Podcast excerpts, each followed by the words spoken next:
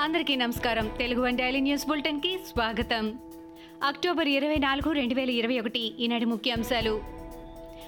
TDP నేతలపై తప్పుడు కేసులు దుర్మార్గమని ఆ పార్టీ అధినేత చంద్రబాబు ధ్వజమెత్తారు. ప్రతి కేసుకు ప్రతి దాడికి బదులు చెప్తామని హెచ్చరించారు. టీడీపీ నేత గురజాల సందీప్ మహాదేవ్ అరెస్టు దుర్మార్గమని అన్నారు. సోషల్ మీడియాలో పోస్టు పెడితే అరెస్టు చేస్తారా అని ప్రశ్నించారు. సోషల్ మీడియాలో పోస్టులపై అరెస్టు చేయడాన్ని సుప్రీంకోర్టు తప్పుపట్టిందని గుర్తు చేశారు. రాజ్యాంగ హక్కుల్ని కూడా హరించేలా పోలీసులు వ్యవహరిస్తున్నారని మండిపడ్డారు. రాజమండ్రి సెంట్రల్ జైలు నుంచి టీడీపీ నేత పట్టాభి విడుదలయ్యారు. పట్టాభికి హైకోర్టు బెయిల్ మంజూరు చేయడంతో ఆయన జైలు నుంచి విడుదలయ్యారు. రెచ్చగొట్టే వ్యాఖ్యలు చేశారని పట్టాభిని పోలీసులు అరెస్ట్ చేసి రిమాండ్కు తరలించారు. దీంతో బెయిల్ కోరుతూ పట్టాభి తరపు న్యాయవాది హైకోర్టులో బెయిల్ పిటిషన్ దాఖలు చేశారు. పిటిషన్ను స్వీకరించిన హైకోర్టు ధర్మాసనం కింది కోర్టు సూచనలు పరిగణలోకి తీసుకోవాలని సూచించింది. ఏపీ ప్రభుత్వానికి కేంద్రం లేఖ రాసింది. ఎంపీ ల్యాండ్స్ నిధులపై వివరణ ఇవ్వాలని లేఖలో కోరింది.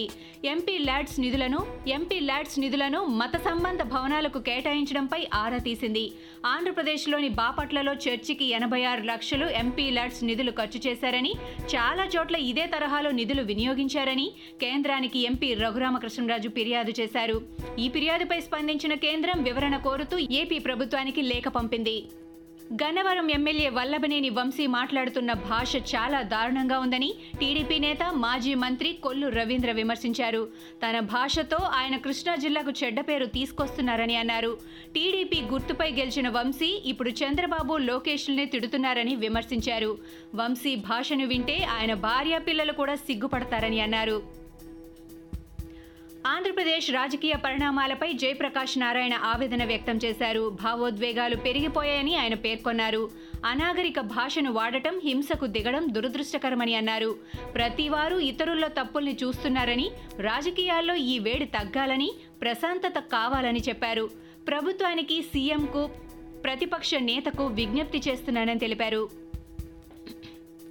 కేంద్ర మంత్రి కిషన్ రెడ్డి ఎంపీ బండి సంజయ్కు మంత్రి హరీష్ రావు బహిరంగ రేఖ రాశారు.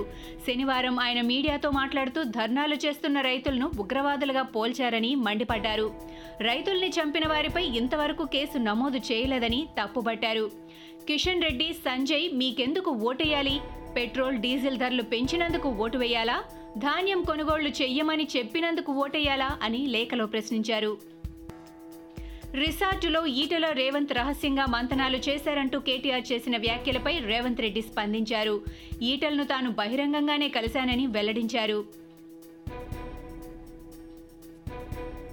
నరేందర్ రెడ్డి కుమారుడి పెళ్ళి పత్రిక అందజేత సందర్భంగా నేతలందరం కలిశామని రేవంత్ రెడ్డి తెలిపారు. అంతే తప్ప ఈటలను తానేమీ చీకట్లో కలవలేదని స్పష్టం చేశారు.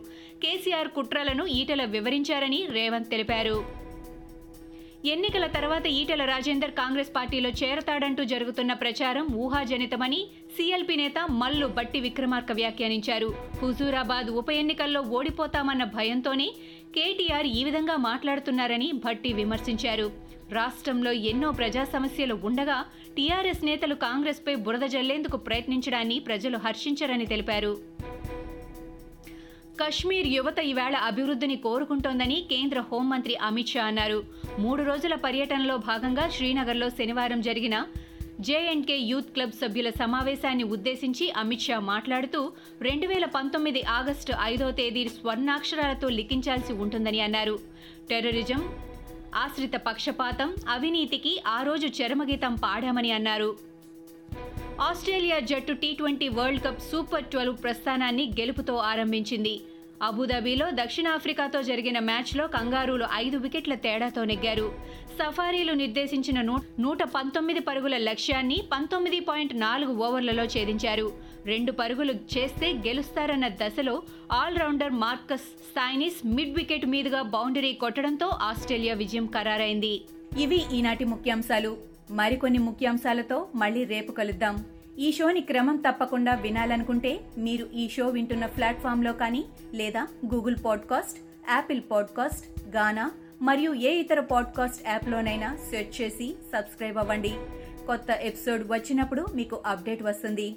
అంతవరకు సెలవు నమస్కారం.